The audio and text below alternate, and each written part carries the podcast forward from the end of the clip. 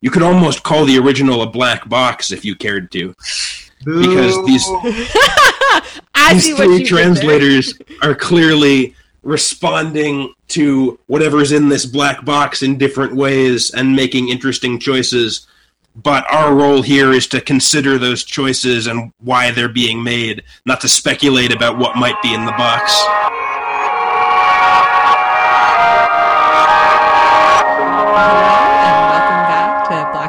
Poetry. I'm Anastasia, and I'm joined here by my two comrades at arms. Introduce yourselves, guys. Hi, I'm Sean. I mainly study Victorian poetry. I'm Isaac. I'm a poet and translator of Russian and Ukrainian. So, after the resounding success of our last episode with our, our first guest, Noel, thanks again for joining us. We're back to just the three of us again, but we're joined by many more poems this time because this week's episode is short poems.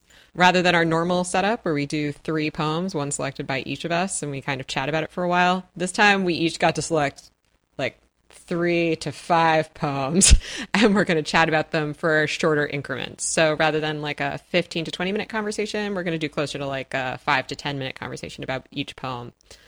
All right, let's talk a little bit about what makes a short poem, guys, besides just fewer words on a page. Well, I think it's appropriate that you brought up the fact that our last episode was on prose poems because there's something about short poetry that runs counter to how prose poetry works.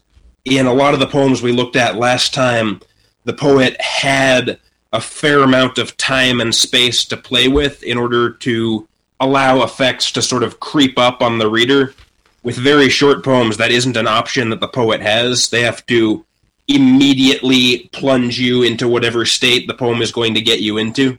So, one of the things that I think we're going to be thinking about a lot is uh, the different ways that um, a poem can seem like a meaningful chunk of composition while still being incredibly short. So, if we think about the short poem, one of the things that's initially weird about it is it's an incredibly iffy, vague definition. So, if you say, like, uh, you know, a prose poem, you've got a specific formal feature that you're talking about. If you say like an occasional poem or even an anecdotal poem, even if you're referring to poems in ways that aren't, you know, solid traditions or genres, you know, those are still relatively definite ways of signaling a, a kind of poem where with a short poem it could mean anything from, you know, like one line to I don't know, what, 10, 12, 15. Is a sonnet a short poem? Kinda, but also not necessarily. And so we're going to see, I think, a lot of different tactics for giving the feeling of a short poem. Yeah, I think that's a great point, Sean. There's this kind of like ineffable quality to a short poem because it feels like the thing that should define it is the number of lines or the number of words in the poem or the amount of space it takes up on a page. But in a lot of ways, I think you're right. There's a moment when you're looking at a sonnet that, or you're reading a sonnet, where a sonnet can feel like a very short poem, but can also feel like a, an extended poem.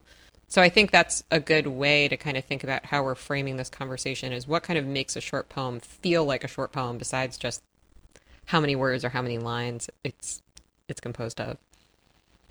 You could relate that back to the idea of the meta game that we discussed in the anecdotal episode, where there's a the mere fact of a poem being short, and then there's the derivative of that fact or the consequence of that fact. There's the the game of writing short poems, and then there's the meta game of alighting or accelerating cognitive movements that the reader experiences. Does that give us enough to kind of get started, guys? So I thought a good starting point might be Japanese short poetry. That's one of the most venerable and one of the most influential short poetry traditions in the world, especially influential for English language poets. So what I thought I'd do to begin with is sneakily advance the translator agenda and bring in three different translations of one haiku by Basho that's widely regarded as sort of the haiku for haiku purists. It's the most common example you'll see in a textbook when you're being introduced to this form. It's sort of the, the classic chestnut would be the curse, but I think that would be unfair. And uh, of necessity, since none of us can read this poem in Japanese, we're going to be treating the translations as just variations on a theme, I think. We won't really be able to discuss the original. All right, do you want to get us started? Okay, so here is the first one. This is the Alan Watts translation. The old pond. A frog jumps in. Plop. All right, so this is the Kenneth Rexroth translation. An old pond, the sound of a diving frog. And this is the Nobuyuki Yuasa translation. Breaking the silence of an ancient pond, a frog jumped into water, a deep resonance. So, what I would advance as the starting point for talking about why these translations are different is an effect of surprise that each of them is trying to produce, but they use very different strategies to produce it. In the Alan Watts translation, that first one, we have the onomatopoeia of the frog hitting the water as the moment of surprise. A frog jumps in, plop. That's where we have that moment of being startled. In the Rexroth translation, there's a similar effect to what Williams did. There's a similar effect to what Williams did in To a Poor Old Woman, where you see a bag of plums. You get to encounter it as a bag before you conceptualize it as a bag of plums. Here we have the sound line break of a diving frog. The surprise is not the sound, but is the contextualization of that sound. And then we have this third translation, which I view as less successful because it doesn't quite have that experience of surprise for me as a reader it's not without aesthetic value. Certainly, the final line, a deep resonance, does leave me with something. It makes me resound a little bit, but it doesn't make me hear that delightful, crisp sound in the way that the first two translations do. Well, what's interesting is the uh, surprise almost comes at the beginning, right? With the breaking the silence, the moment of breaking kind of the silence that the poem itself comes out of it's kind of a little bit more aware of itself as a constructed experience rather than by kind of naming the metaphor that it's getting at a deep resonance rather than kind of affecting the thing that then is metaphorically con- like referred to the last poem is kind of more aware of itself as um, a construct and putting forward that constructedness rather than kind of obscuring it in the onomatopoeia or the kind of like surprise embedded in the middle of the poem. In some ways, this feels like a perfect case study for thinking about not only short poetry but the pressure that space like number of words number of syllables number of lines puts on writing poetry. Because there's a, a specific sort of event here that does happen in all three poems but the way that we experience it has to uh, undergo certain kind of subdivisions and distensions. And you can really see in each of these poems how they each respond to the pressure of splitting the poem into two parts. You know, the first one uses a colon, the other two use em dashes. And the thing that really varies among them is where you put that sort of interruption. So in the first one, you have the old pond, a frog jumps in, colon, plop. But that's a very different way of doing it than saying an old pond, em dash, the sound of a diving frog, or breaking the silence of an ancient pond, a frog jumped into water, em dash a deep resonance. And one of the things that winds up happening is you create different groupings uh, among the items that you experience. So in one, you might have the old pond and the frog jumping at the same time, or in another, you might have the sound and the frog and the motion of the frog at the same time. And I think so. In that sense, you know, Isaac is right to bring up the the bag of plums because there's a similar sort of game happening. Yeah, to continue with that poem, I find your reading very persuasive, Anastasia, where you have the poem coming out of silence, and that's the silence that's broken, and that's where the surprise comes. That really makes me admire this translation a lot more. And I think there's a similar effect going on with the second line, breaking the silence, line break, of an ancient pond, as we would see with the paper bag in the Williams poem, where we have the silence being broken in this very abstract way that requires you to think about the poem as a text, requires you to think of it as an utterance that's coming out of silence. And then we have the moment of contextualization, breaking the silence, line break of an ancient pond. I mean, one way of saying that is that the Yuasa translation really gives you the experience of backforming something. So it's like if you do, you know, sort of engage with a frog jumping into a pond primarily in terms of the sound, then part of what that implies is that everything else is something that you're sort of reconstructing. So you you sort of hear this noise and you look and you understand that like what broke the silence? It happened over there at the ancient pond. A frog jumped into it. And then the last line, part of what's so wonderful about it is that it's grouping everything that came before it under the sign of the experience, which has been transformed over the course of it. So initially it's breaking the silence, just a noise. And then now by the end of it, because you've spent this time reconstructing the event that created the noise, you now have a deep resonance, which is something more extended. It's more uh, sort of profound and and uh, like voluble than just you know something breaking the silence. So there's a there's a cool way in which it's kind of recreating the process of of um, seeing a thing that you heard, even though the thing is no longer there to be seen. It's a kind of integration, one might say. Yeah. I like what you're saying, kind of, Sean, because of the way that the turn and the break kind of happens in this poem. Like, I guess, like in a sonnet, we would call it kind of like a volta. Where that kind of occurs um, in this poem, it creates, it kind of has that kind of distillation effect where we do like kind of like read it down into that last line. But using that to kind of think about the Alan Watts translation, for example, one of the things that kind of drove me to think about was does plop kind of operate in the same way? And I don't think it does. Instead, I don't want everything to become distilled into the onomatopoeia at the end, um, or as like kind of a gloss of what previously happened, which is kind of what I think you're suggesting for the Yuasa translation. But that's interesting because it feels like that kind of puts um, at least two different possibilities for thinking about these short poems, right? As a, poem that a short poem is like a moment to kind of show us how text fails to create or fails to render an experience, right? We, we know that a poem can never be a frog jumping into a pond, but it can try to kind of render the like false experience of that.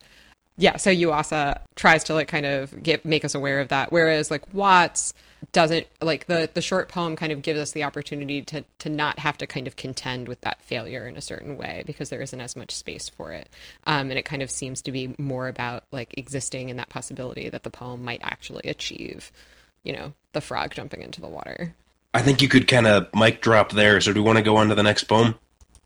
Yeah i'm, I'm okay with that. Yeah. Great so the next poem is a haiku that's not a translation it's Jack Kerouac trying to write a haiku, and it's from a collection called American Haiku. He was extremely conscious of the context of what was happening and of the questions involved, and this is my personal favorite result from that experiment.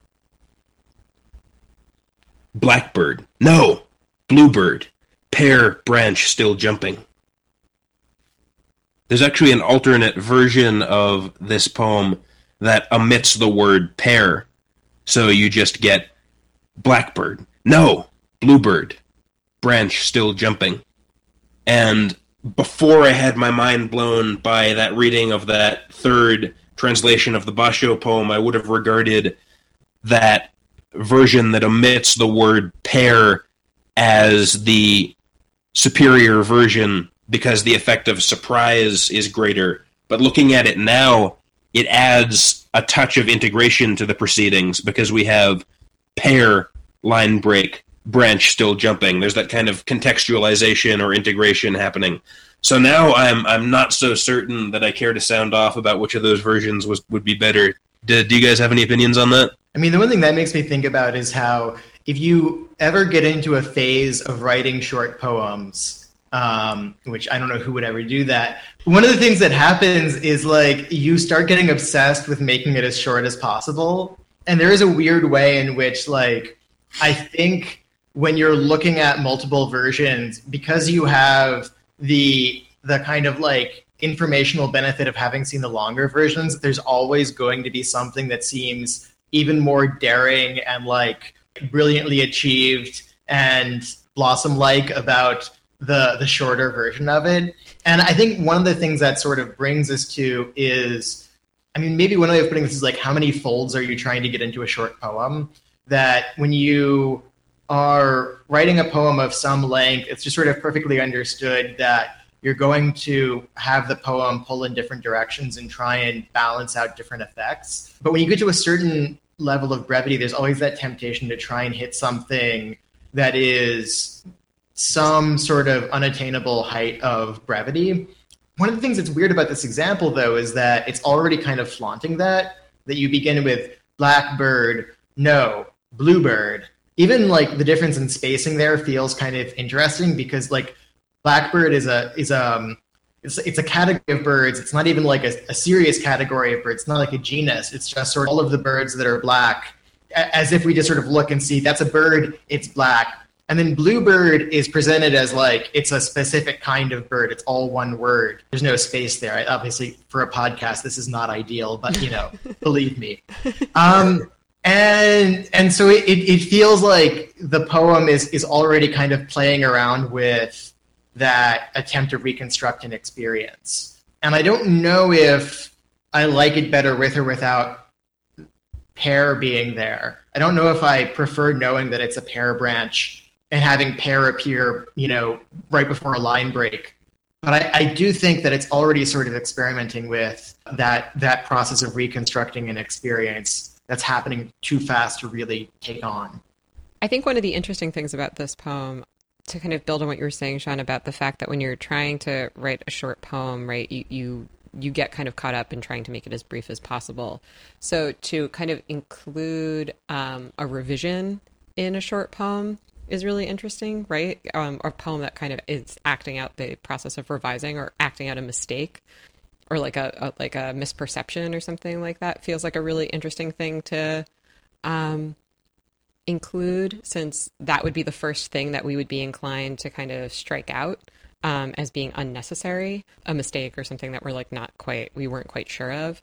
So to kind of highlight that as the turn in the poem feels useful. It also kind of makes the shifts, I like that you call them folds. It gives a couple of other possible folds, right? Because if Blackbird gets revised with the no, um, Bluebird almost for a moment becomes revised by pear before pear becomes a way of categorizing or like further defining the branch still jumping on the next line. So the, there are these funny ways that it kind of asks you to reform or refold that language.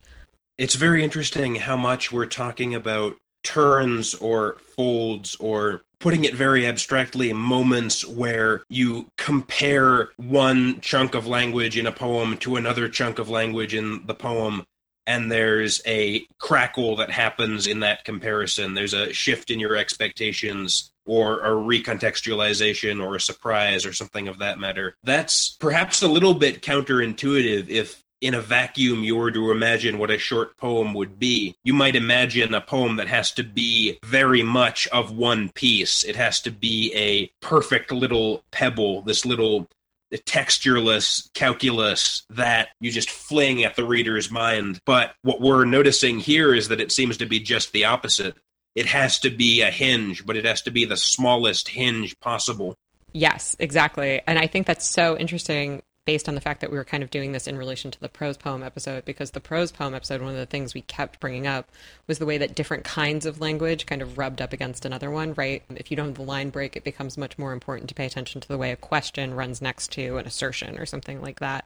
And it's funny that ultimately that kind of feels like some of the same tricks that are kind of at play here, but in like much shorter form. And it also is, feels more fun because things like no or plop feel so much more charged in the short space because that turn feels more sudden and feels more charged because there aren't as many of them to kind of like hold on to. You kind of have to like gather your chips or whatever um, and hoard them.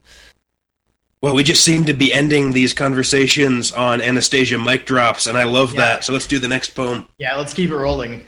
Okay. This is another Rexroth translation, but it's not of a haiku.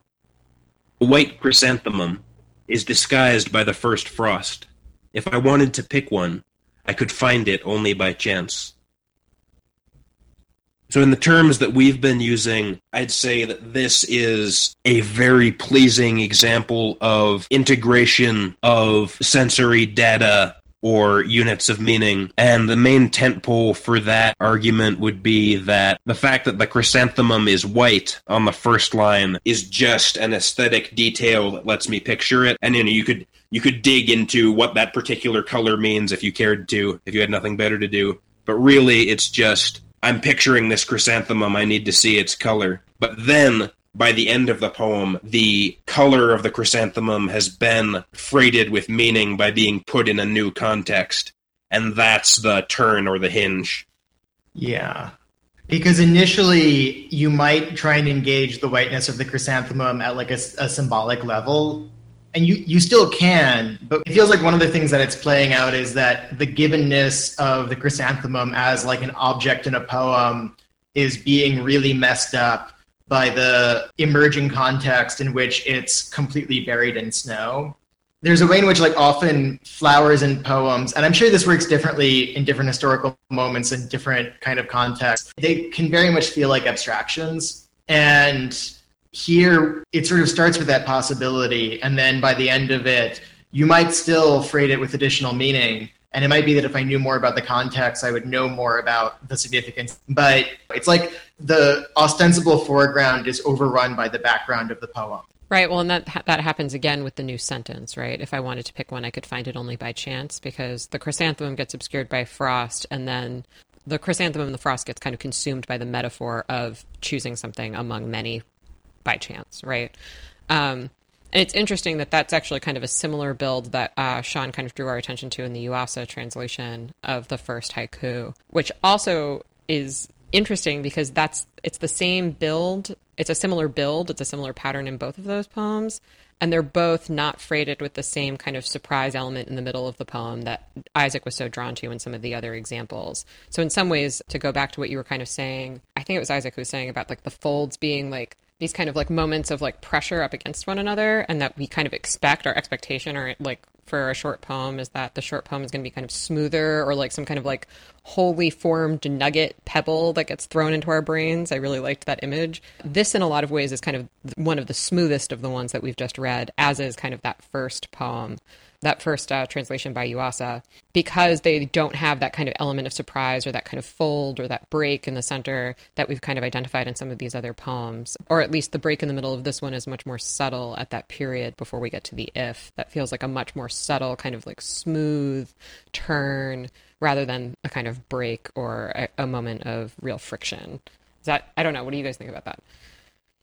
You could almost treat that as a prosaic transition rather than a poetic transition. It's perfectly logical. That's exactly where a sentence break would go if this were prose. There's there's nothing unusual about that transition. Right, which is why it kind of feels more uh, of a piece or something than like, you know, blackbird. No, you know, bluebird does. That kind of feels like a little bit more of a flip. It's one of those interesting cases where you have something that is literally true, but also is a metaphor. So, like, my favorite example of this, which I think I used in an earlier episode, is like when Donne says no man is an island. That's literally true. like, no, no, man is an island, but it's it's it's still a metaphor. And here, you know, I, I, think this is kind of what Isaac was getting at. That like it, it could be a very prosaic transition. It works grammatically and logically, and yet there's sort of like an inescapable sense that there is a metaphorical significance to this that also happens to be just what is literally true about what we're looking at. One way of describing the issues at play here might be that both the Basho poem, at least the first two translations, and the Kerouac American haiku were about reconstructing an experience that you haven't successfully processed in the same way that you would interact with a traumatic experience, but it's aesthetic rather than traumatic. It's surprise rather than trauma. But the effect in this last poem is different because the speaker isn't immediately groping after that moment of integration that will cause the experience to become experienceable or digestible. Instead, there's a larger order or a higher unity that emerges from the experience without the reader necessarily expecting it and without the speaker necessarily expecting it. I think Isaac gets the mic drop on that one. Ah, yeah, I get one. yeah, I feel good. Okay, so I think we're we're moving on along vaguely according to historical timeline. Uh, Yeah, kind, of not The geography is skipping around pretty wildly, that's for sure.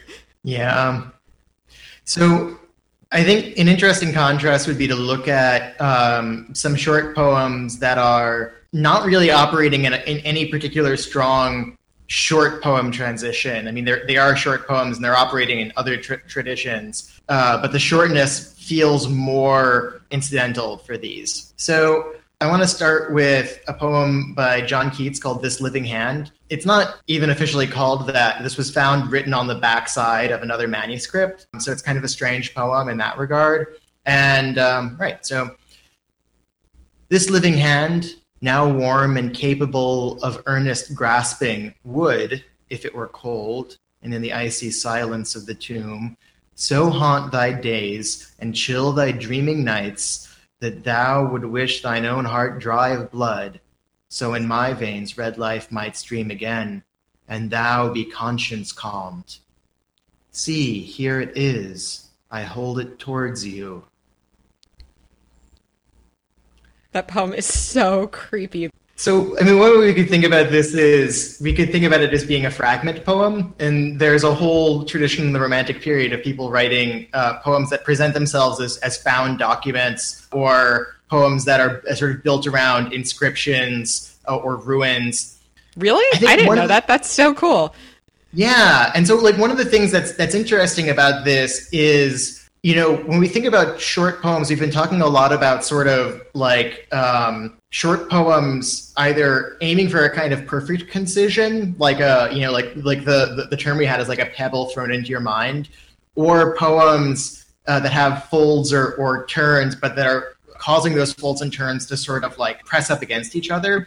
And here, one of the things that I think is happening is there is a coming to a point here, and the coming to a point is this gesture of holding out this dead hand to you. And so the whole poem is kind of setting up a context in which the poem can tell you that there's this kind of ghostly dead hand reaching out to you and sufficiently set up the context that that will be a, a kind of like fraught terrifying moment as opposed to being just a kind of like hokey gesture or, or, or even just maybe an empty gesture. So here there's a very literal kind of like building to a point, and it's this sort of like index finger reaching out at you.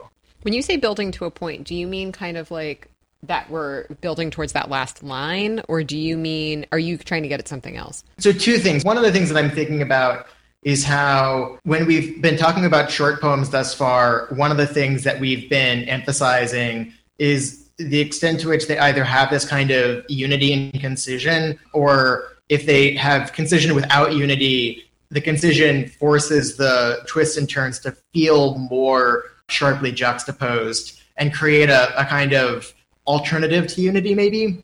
And part of what interests me about this poem is it winds up creating a certain feeling of unity and concision that's all structured around the the gesture that the poem is acting out, which is this kind of ghostly hand being reached out towards you. And I'm thinking about how uh, there's a term deictic, which is a word whose meaning is dependent on its on its um, situation of use. So a classic example would be like I or here or now. These are words that mean completely different things depending on who's saying them or where or when it's being said. And the phrase this living hand is a kind of deictic, but the hand that it's referring to is only there because the entire situation is being made real to us.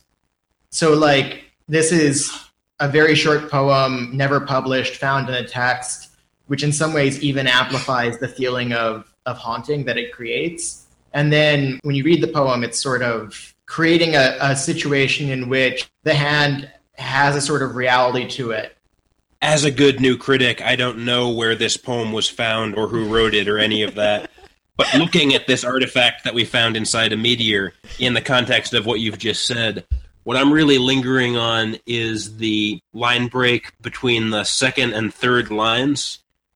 This living hand, now warm and capable, line break, of earnest grasping, would, if it were cold, line break, and in the icy silence of the tomb.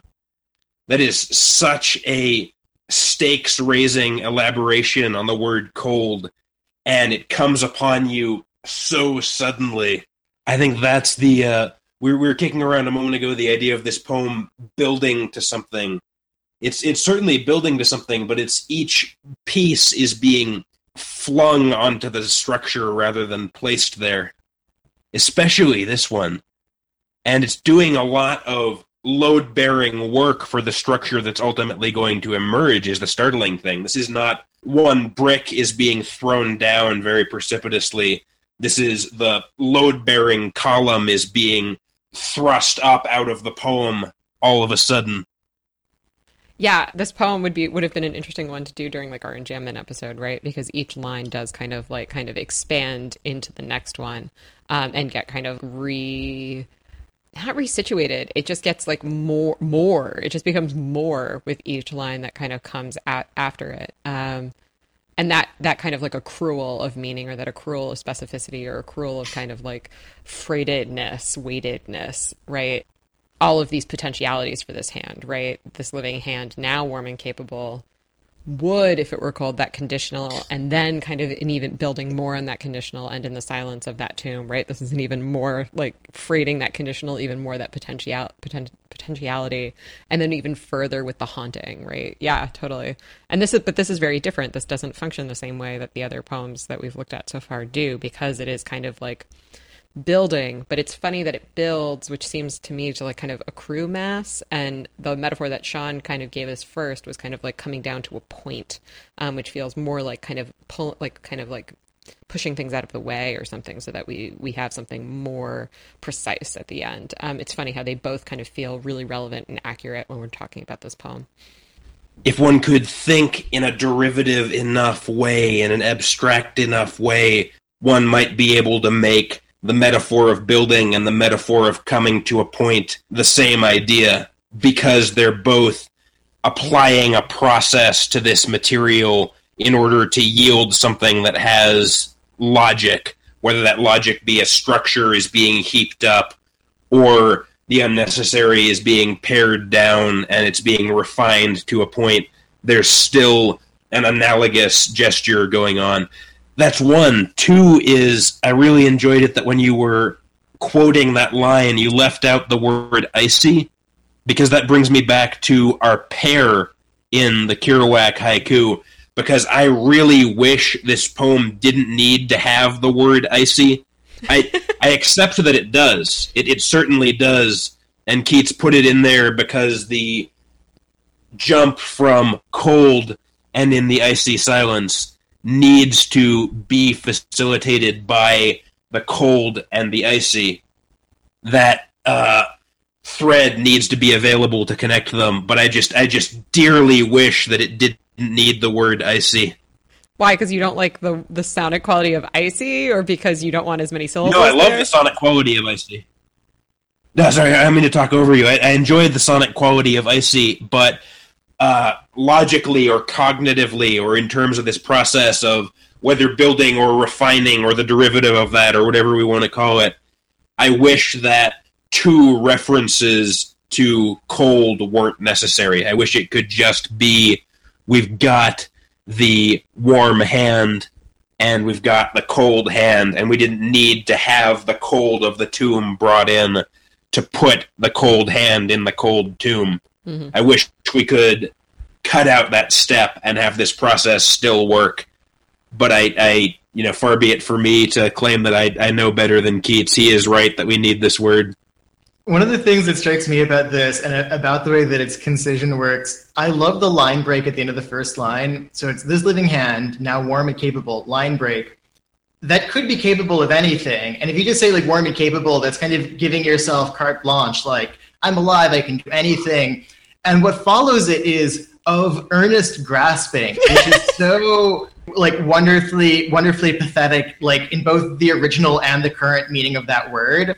And one of the things that I think is so delightful about this poem is the speaker in this poem, or, or whoever's writing this fragment, could have imagined all of the things that he can do with his hand now that he's alive. But instead of doing that and imagining this like potentially endless series of things that his capable hand could do, he just says that it's capable of earnest grasping, and then he imagines this other scenario, which is going to be true forever. Because once he's dead and you've read this poem, there is no escaping it. it this will follow you for the rest of eternity. So, like, the shortness of it has this kind of wonderful, perverse quality where, like, you could think, like, well, I'm alive and my hand is warm and capable. Here are some things I could do with myself. And instead, it's I am going to do one thing with this with this hand, which is haunt you for the rest of your life. I think I think that's it. I think we just haunt people for the rest of their lives with Keats's dead hand. and he can have all my blood for the record. He will use it better than I ever could. you want to do uh you want to do the next one? Yeah, let's do the next one. Okay, so this is a an Emily Dickinson poem. We've we've done Emily Dickinson and we've talked about Emily Dickinson a lot, but it would just feel wrong to do a, a episode on short poems without having an Emily Dickinson poem.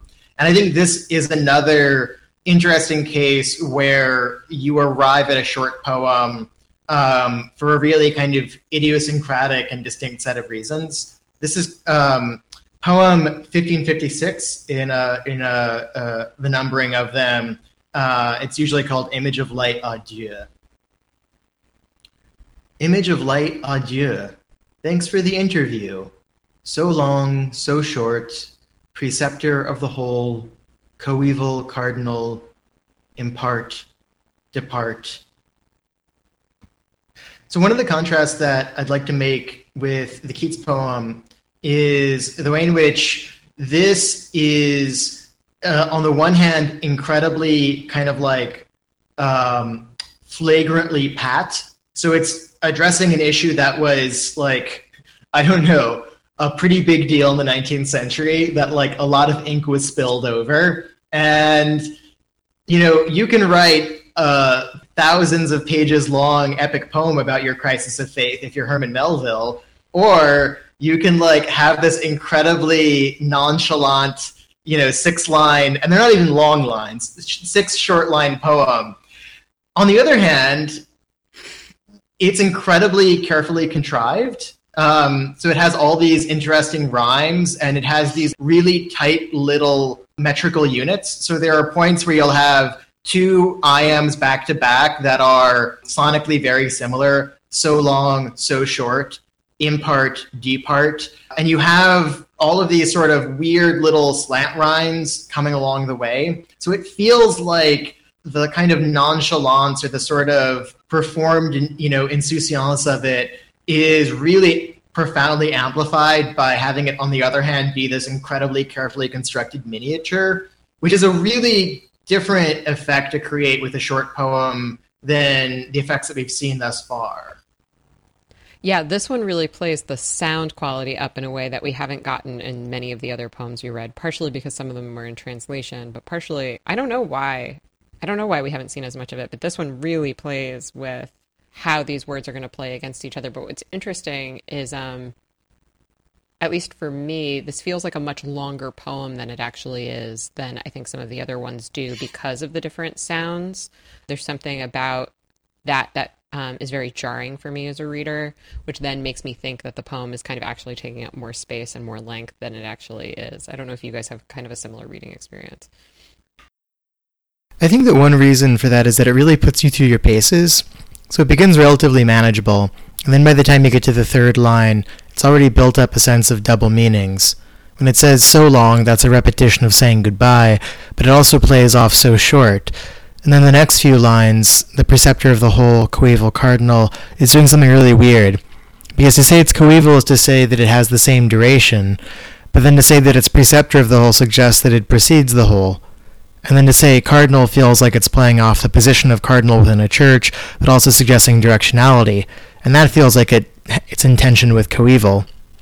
And then similarly, when you get to impart, depart, it feels like it's mulling over the philosophical implications of the tension between a timeless creator and a timely world in a really compact way that's difficult to unravel. So even though it's really short, if you try to process what it is that you're reading, it's not inherently easy to break it apart. Right, yeah. Um, it doesn't kind of advertise those turns the way that some of the other poems do that we've looked at. well, it does advertise turns. I don't know. That doesn't quite capture what it is either. Hmm. I wasn't saying that it didn't advertise turns. Mm-hmm. Just that, like, I think there are a lot of turns. I just think that, like, they're really demanding and they're happening really fast. Mm-hmm. Right. So then it becomes difficult to parse what is happening on the like semantic level that kind of warrants each turn. There's something about the punctuation and the syntax being so fragmented that we these are very short lines, and then we have the split in the middle of so long, so short, and we have every line ending with a dash, creating these sort of super line breaks. Is how I'm treating them. These are line breaks that leave leave the language even more broken than they would under normal conditions. There's something about that that makes the experience of the turns radically different because the pieces that are meant to react with each other are a a lot smaller and b a lot more radically segregated from one another than they would be in a poem that didn't have these devices that Dickinson is employing.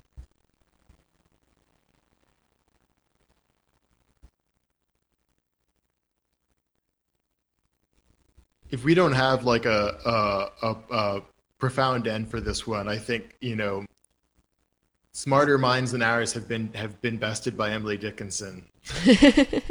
Uh, it's really true, and I'm I'm staring at this as hard as I can, and I I cannot get any purchase to dismantle any of it. I can see that there's a machine. I can see that it's running. I can even see that it has very small gears, but I cannot give you any of them. I, I cannot pull one single gear out of this. Yeah, I'm kind of in a similar situation. I the only other thing that I think I kind of see happening is um the adieu, the way that it kind of the the mode of address. Image of light adieu, thanks for the interview. That one like so those first two lines function as sort of a an address to this image of light or to to God or faith or whatever, and the remaining four lines don't. Um, so that's kind of one way that I am kind of able to kind of start splitting up the poem. That's also where we start losing anything that kind of resembles a full sentence, right? Thanks for this interview could could function as a full sentence, but so long, so short, we can't do that. Coeval cardinal doesn't. Impart, depart also doesn't. And preceptor of the whole, I guess could, but feels like it can't because it feels like we don't have enough information. So it feels like after we get that address and we're no longer in that mode of addressing someone anymore, not only do we lose like the tone of addressing, we also lo- lose all kind of like grammatical purchase. So let's on a, let's attack this on a very bare bones level in terms of getting grammatical purchase. The way I would treat these final four lines would be to treat them as appositives. Thanks for the interview. What is the interview? It's so long, so short. Perceptor of the whole. Okay, you can put a sentence break here. Thanks for the interview. So long, so short. Sentence break. Perceptor of the whole. What is the perceptor of the whole? He's a coeval cardinal. What does he have to do? He has to impart and depart.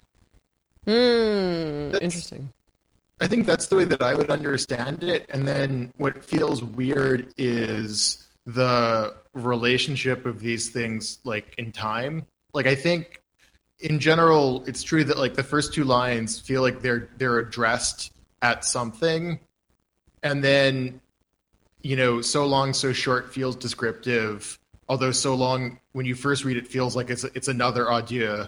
But then it, when you see so short, it feels like no, no, it's it's descriptive and then preceptor of the whole coeval cardinal feel like they are possibly addressing something but it's hard to think in what sense and then in part depart feels like it's a it's an imperative, but it's a weird imperative because it's like saying in impart depart, but what has just been implied to us is that that already happened. That this kind of image of light, you know, whether it's a real image or not, has come down and imparted something like, you know, in the way that you would impart wisdom during this brief interview, and then it's departed. And so it's hard to understand, you know, how address works in this poem, which I think is completely tied into this whole issue of struggle or crisis of belief because the the function of address depends on whether or not you believe that you meaningfully coexist with this being that you're trying to address. So maybe swinging wide here. So there might be a way of reading this imperative where it's perhaps even a little bit petulantly commanding this cardinal to do what it was already doing. And what matters about this gesture is the fact that the speaker is trying to impute intentionality. It's it's like the uh, the fox declaring that the grapes it can't climb to were probably sour anyway, but abstract that gesture of sort of I'm not changing the empirical reality of this situation, but I'm imputing intentionality. I'm imposing my own internal order on it in some way in order to change how I interact it. And that could map onto a crisis of faith trying to establish or question a relationship with the divine. Another place we could see the petulance would just be Image of Light Adieu, which already feels like really curt and kind of sassy as a way of addressing an eternal super being. Um, and then I think the irony there, sort of following on this this idea of like imputing meaning where there's no difference in the outward situation, is that with belief, there could be a meaningful change just by you know um, taking on this kind of dismissive tone but only if you believe that the thing dismissing is there. And so there's a kind of loop to it where like there either is nothing changed by taking on this sort of like you know curt nonchalant sort of tone. If if the thing that you're dismissing isn't really available i mean even if you think it's there and it's just not available to you then it's a thing uh, even if you believe that there's some sort of like divine being that's you know coeval with with uh, existence itself it, it wouldn't mean anything to say you know so long um, it only it only is changing something if you believe that there's a reality to the being and your and your relationship with the being. I think Sean gets a mic drop. Oof, Dickinson. Such a beast. you get a mic drop on Dickinson. That's like ten mic drops. Yeah, you get ten mic drop points. Uh, scores will be assigned at the end of the podcast. Vote now on your phones. Right. Uh, all right. Pound time. Let's pound it out. Yeah, this is going to dark places. Sorry, I couldn't. No, no one say Pound Town. All right. So I'm. We're gonna. We're going to pound, and I'm gonna start with his Imagist poems because it feels like they're kind of the testament to short poetry in the American modernist turn. So I'm going to start with the classic one in a station of the metro. In a station of the metro, the apparition of these faces in the crowd petals on a wet black bough.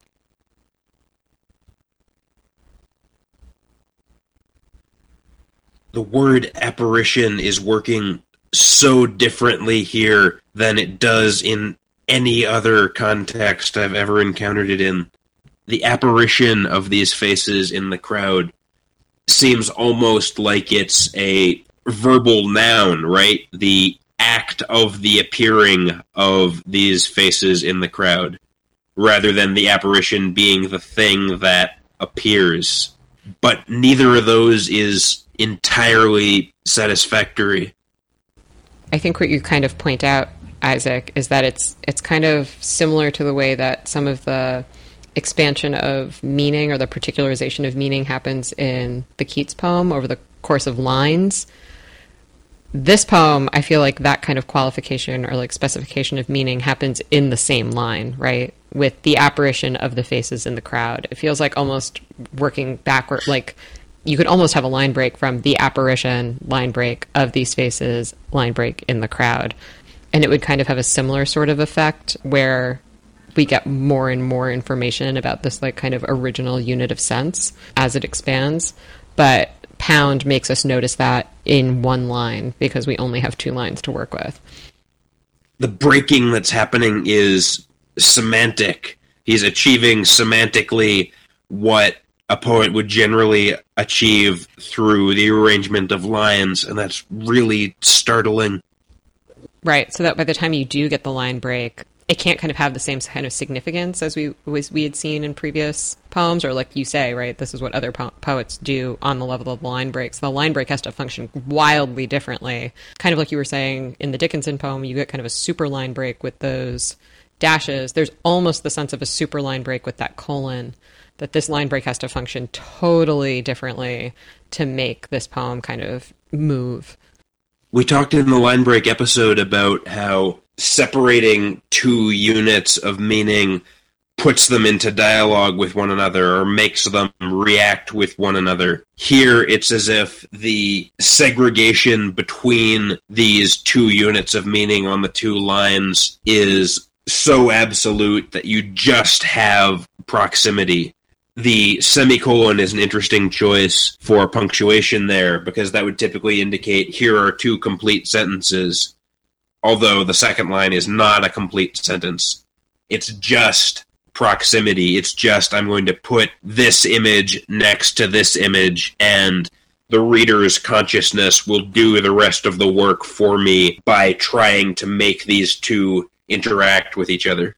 The first clause isn't an independent clause either, and I feel like that's one of the reasons that apparition feels like a verb noun, is because you have something that, once you've read the entire poem, feels like the most, maybe the nearest to being grammatically self sufficient, but even that is not actually grammatically self sufficient.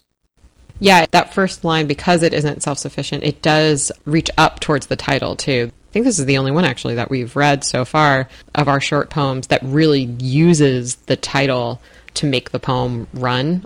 You would think that because a short poem doesn't have as much language to work with, that a poet would rely on the title to kind of really push its agenda. And it's interesting that this is really the only one we've seen.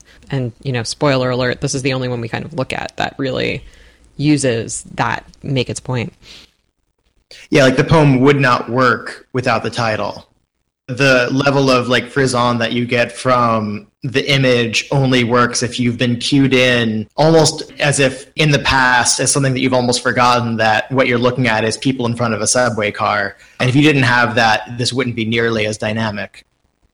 We talked about deictic words a moment ago. The apparition. That that definite article on apparition is giving me all sorts of lovely trouble, and it seems deictic to me in a way that's not immediately accessible, that can't immediately be glossed or interpreted. I'm furthering the translation agenda again. I'm thinking about if someone cared to translate this poem into Russian, which does not have articles, you would have to do something like that apparition or this apparition. I think if you were to just say the Russian word apparition, which is is verbal like this is, and in many ways is readily interchangeable with apparition in English, something would be lost that could not be made good without putting in something deictic. Do you guys agree with that?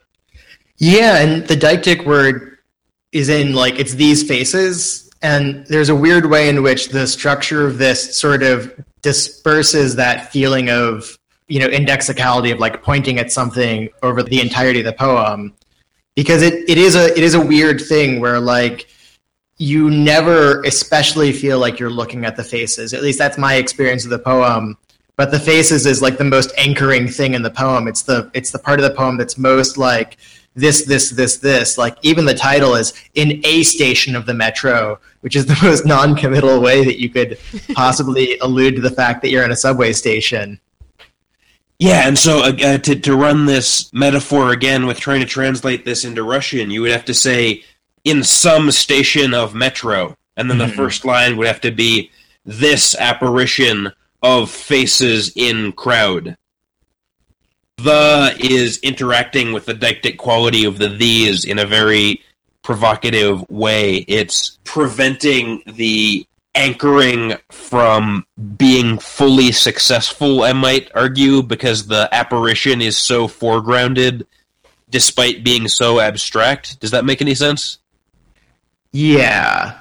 That I think one of the things that we've been getting at in a lot of different ways is that apparition could be like a, a cheap poet word here. It could be like a, you know, like it's ghostly, but it's not at all actually ghostly. It really is like a thing that that appears. And then it seems like part of what works here is that there's a, a move from the first half of the poem, let's say to the second half, almost as if you counted up the syllables or words from an opening that's very general in a station of the metro, the apparition, to abruptly becoming incredibly concrete, not only through the kind of deictic move of saying these faces, but also immediately slamming against it petals on a wet black bough without any grammatical structure to tell you how or why that's appearing. I'm really enjoying the way you guys are talking about the kind of hyper specificity that happens with this kind of like chain of definite articles and with the deictic these because in a station always feels so kind of ghostly to me and because of apparition feeling confusing in the sense that is it like a verb noun or is it like a noun noun the first line always kind of feels non-specific to me whereas petals on a wet black bough because of that spondee at the end and because of the staccato quality of those last three words and because petals is so specific and it it's such an easy thing to kind of visualize. Visualizing an apparition of a face in a crowd. I don't know how to do that. I don't know what an apparition looks like besides weird sparkly ghost thing. I don't I don't know. I have no idea what to do with that. So immediately the thing that's easiest to visualize is the petals on a wet black bough. So that feels way more specific, but you're exactly right that that's actually the least specific part linguistically of the poem it's really interesting how the qualities of the language running against each other almost like suggest their opposites. Wet, petals on a wet black bough seems so much more specific to me, whereas the apparition of these faces in the crowd kind of runs together much more smoothly and is much more difficult to kind of visualize. So I'm much less, I, I don't hang on to it as tightly. The deictic quality of these is part of what's complicating that first line so much, I think, because it prompts the reader to interpret it as these particular faces in the crowd, not necessarily all of them. I don't think that's how it can most successfully be read, but that's certainly a way of reading it that is readily apparent and that the reader must interact with and then dismiss.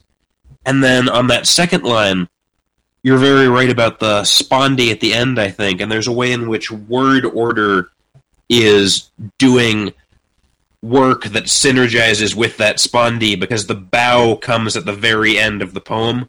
In a way, you could treat all of these other words, petals on a wet black bough, as elaborations or ornaments on this noun that we get at the end. But weirdly enough, Perhaps this is because of the on being the second word, petals on a wet black bough. I know that there's a continuation coming, and I know that this sentence, well, it's not a sentence, I know that this unit of sense will close to some extent because the on implies that I'm going to hear what these petals are on. It's just remarkable that we can talk about the experience of moving from word to word in such a protracted way on such a short line in such a short poem. I mean, this is Wolfgang Iser again. He talks about how the reader has a finite reading frame, that they can only have so much of the text directly in front of the camera of their consciousness at any given moment. So what's happening in this poem is Pound has reduced the scope of my reading frame to the point that I can click from word to word slowly enough to ask questions like this. That's really remarkable and it's unique to the microclimate of a short poem, I think. I think that's a perfect segue to zooming out to talk about the poem as being a successful kind of short imagistic poem because it demands that you kind of zoom in superficially it feels like the only trick of this poem is this kind of metaphor where like faces look like petals right some faces stand out from a crowd in the way that petals on a black bough would make themselves more apparent right that like white against black or some kind of contrast and then the game of this poem really comes down to just a metaphor. This is like this thing. These petals are like these faces. But that misses everything else that's kind of happening and building and being um, kind of asked to develop in this poem if you just think of it on that kind of like larger level because we have just like exactly what you're saying isaac that this poem kind of invites you to kind of look at it on a much more micro level which means that that larger thing is kind of less important. It almost gets obscured. You almost forget that that's actually what the larger engine of the kind of like brash engine of this poem is, is just this metaphor. Because if what this poem is trying to do is produce two images that are so self evidently kin to one another that putting them next to each other automatically makes that crackle of completion you know, Anne Carson talks about the metaphor being a circuit that's completed and the electricity jumps from one node to another. With these two images, that jump happens without the poet having to invite you to make it. Typically, a metaphor would have a like or an as to script that jump. Here, it's just the negative charge at one node must jump to the other node because they're proximate. You're name dropping all over the place in this episode, but yes, I agree with you. I'm name dropping and I'm callbacking like hell. I don't know why. That's the that's the mood I'm in. I do not know why. It's okay. The callbacks will force people to listen to the earlier episodes. Do it. Yeah, we've got continuity. These episodes are in a shared universe, like the Yeah. Marvel movies. What this is like is I've been told that it used to be in comic books. There would be a, like a footnote and be like, if you want to learn more about the Green Lantern, go read this other thing. and so you'd have to like go like find a comic shop where someone had an old issue of the Green Lantern, and then like you'd have to fight them for it. I think is how it worked. Okay, so now that we've kind of celebrated and fangirled, fanboyed over in a station of the metro, it might be time to look at one of Pound's less successful imagist experiments. So we're going to read The Bathtub. The Bathtub. As a bathtub lined with white porcelain, when the hot water gives or goes tepid, so is the slow cooling of our chivalrous passion. Oh, my much praised but not altogether satisfactory lady. So to go back to my first hack at those translations, what Pound seems to be going for here is surprise with that last line where we discover that the node that all of these images have been orbiting around is his lady, but it's unsuccessful because a person is a hell of a pebble to throw into somebody's brain, and there's nothing about this that lets me encounter her as a person. One of the things that occurs to me here is like Pound has, in addition to his imagist poems, poems that are playing on the tradition of like the lover's complaint um, or of like um, troubadour song. And part of what feels so bizarre about this poem is it feels like there's this really weird thrusting together of an opening two lines that feel kind of imagist you know, as a bathtub lined with white porcelain when the hot water gives or goes tepid. And then another two lines, that feels like they're kind of really knowingly, kind of smugly being as, um, how do I put this? It's kind of flaunting how inelegant it is so is the slow cooling of our chivalrous passion, oh my much praised but not altogether satisfactory lady. It's this kind of like easy joke about like line three is sort of like slow cooling of our chivalrous passion, and the fourth line is like much praised but not altogether satisfactory, all hyphenated lady. Um, it feels like for a poem this short, you can see all of the moves and the moves all feel sufficiently obvious and on the nose that it, it's like three three wooden planks falling on each other. And he's like pointing at them and saying look these planks are falling right on each other. And i pushed them. And each plank says i am satirizing love poetry timber? yes, just so. um, yeah, unlike the other poems, right? It feels like each of these moves doesn't really help me with any of the moves that came before it. It's just like, oh, yes, there's another move in this poem.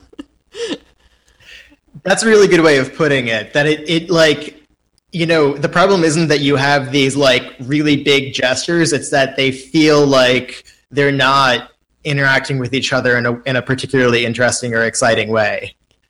Right. Like so the big turn right is in the middle of the poem after the second line. So between when the water when the hot water gives or goes tepid, line break, so is the slow cooling of our chivalrous passion. Um, that turn, that comma doesn't we, we just know it's a turn because the tone shifts, um, but it doesn't kind of inform the turn. It's a parallel turn, like grammatically, to the previous one, in that there's like a comma at the end of the line, but it functions totally differently, and it doesn't help me think any any differently about how these words are kind of lined up on the page. This is a noodle-armed weakling telegraphing his punches, is what it is. They're gonna land, and it's not gonna hurt, and I can see it a mile away. Yeah. So I mean, I will like one of the things that I I wonder about in this is what we could imagine could have been done with the first two lines. Mm-hmm. I mean, obviously, like you know, you could take any poem and come up with like a, an infinite number of, of alternate versions or alternate poems. But if we just imagine we were looking at that opening image is that did that have potential i guess is my question. So the opening image is like a bathtub lined with white porcelain when the hot water gives or goes tepid. Uh, i assume gives or goes tepid could mean either drains out or or just gets you know gets tepid gets warm or gets um less hot. And then lined with white porcelain feels kind of interesting. And i guess it's sort of drawing your attention to the fact that there's like a surface that is not what the whole bathtub is made of. So what was there anything there given that i think most of our disappointment comes with the second half of the poem? That's a great provocative thing to ask sean. And i actually think that there is some potential in the beginning because I, I think I, I think you gloss a little quickly over the word gives when the hot water gives because water doesn't give. Um, so i like your suggestion that maybe it's that it's draining out but I think there's something interesting there in having to recast how we think about water interacting with other things, especially in relationship yeah. to the lining. Because you're right, the bathtub lined with white porcelain implies that there's two different things at play here, or two different substances that make up this tub, at least two different substances that make up this bathtub. But there's this moment, right, where the water feels like it's almost lining the tub as well. So it makes you think a little bit differently about the relationship between the water and the tub rather than the tub holding water the water is lining the tub or something, or it's giving itself to the tub, or the relationship between these things that we normally think about very without we don't think about that much that we just kind of take for granted gets changed. So, and I actually think that the moment the poem starts to fail is where it says or, or goes tepid, because that doesn't give me anything interesting again to think about with the water. And now I start losing kind of I, I kind of start losing the purchase or losing the spark of what's happening in this like interrelationship. I think you're describing the potential of this first pair of lines very accurately in terms of relationships. What I would like to see happen in this poem is picture you have two analogies and then you set them up as analogous to each other. So you've got this relationship between water and porcelain in these first two lines, and then you could set up another parallel relationship in the next two lines, and the architecture of the two analogies would be analogous to each other. So fundamentally, a kind of like larger version of kind of the relationship that's happening in the in a station of the metro. Two units kind of rubbing up against each other that we're supposed to kind of like see through one into the next. Yes, I think that's a very precise way of putting it. What I'd like to see is the meta game of the game in the previous poem enacted in this one, but that's not what I see.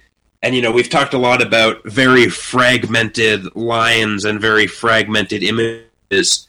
You could think of that as I'm going to describe a particular image in a very idiosyncratic way where I'm not going to describe its most salient features from the perspective of a general audience or a common day context. I'm going to describe its most salient features in the context of this metaphor that it's going to be part of. I'm going to tell you about the crowd in the metro in such a way that you only see the aspects of this image that are most salient for its kinship to the image on the second line, the bough. One of the things that makes me think of is that in this poem, I think part of the problem is whatever is happening in the first two lines is completely overpowered by a gloss provided in the third line. So when it says, So is the slow cooling of our chivalrous passion. So, like, any you know, of the interest and dynamism that Asia was drawing out in those first two lines, where you have, you know, porcelain layered onto something else that's presumably cheaper that the rest of the tub is made of, and water highly malleable moving along the porcelain, and you know, implicitly we know the water is going tepid, so we don't need to be told that. So I think you're right that the problem starts there, and then by the time it says so is the slow cooling then it's like the only thing that we have for the rest of the poem is yeah, bathwater. It gets cool. And when the rest of the poem is so kind of like knowing and overdetermined and ironized, it feels like we don't get the kind of analogy or meta analogy that Isaac is interested in, where we're really getting um, trained to look at a at a at a simile in a very particular way. I like what you said, Sean, that the weight of that last line kind of overpowers everything that came before. It kind of asks you to quickly paraphrase everything that happened previously rather than asking you to go back and more carefully study what happened before. It feels like once you have the last line, there's no need to go back anymore. Um, and I wonder if maybe that's a way to kind of think about why this this poem doesn't quite work as a short poem because it doesn't ask you to keep reading it. It kind of feels like you read it just to get to the punchline. It's as if the Keats poem just gave us the warmth of life and the cold of death and then stopped there. Yeah. That would Yeah. just be a heap of planks rather than the structure that emerges. A, a way of thinking Yeah. about it might be that uh, you have to present an analogy or meta analogy that's not self evident, and the cooling water versus cooling passion analogy is overly received.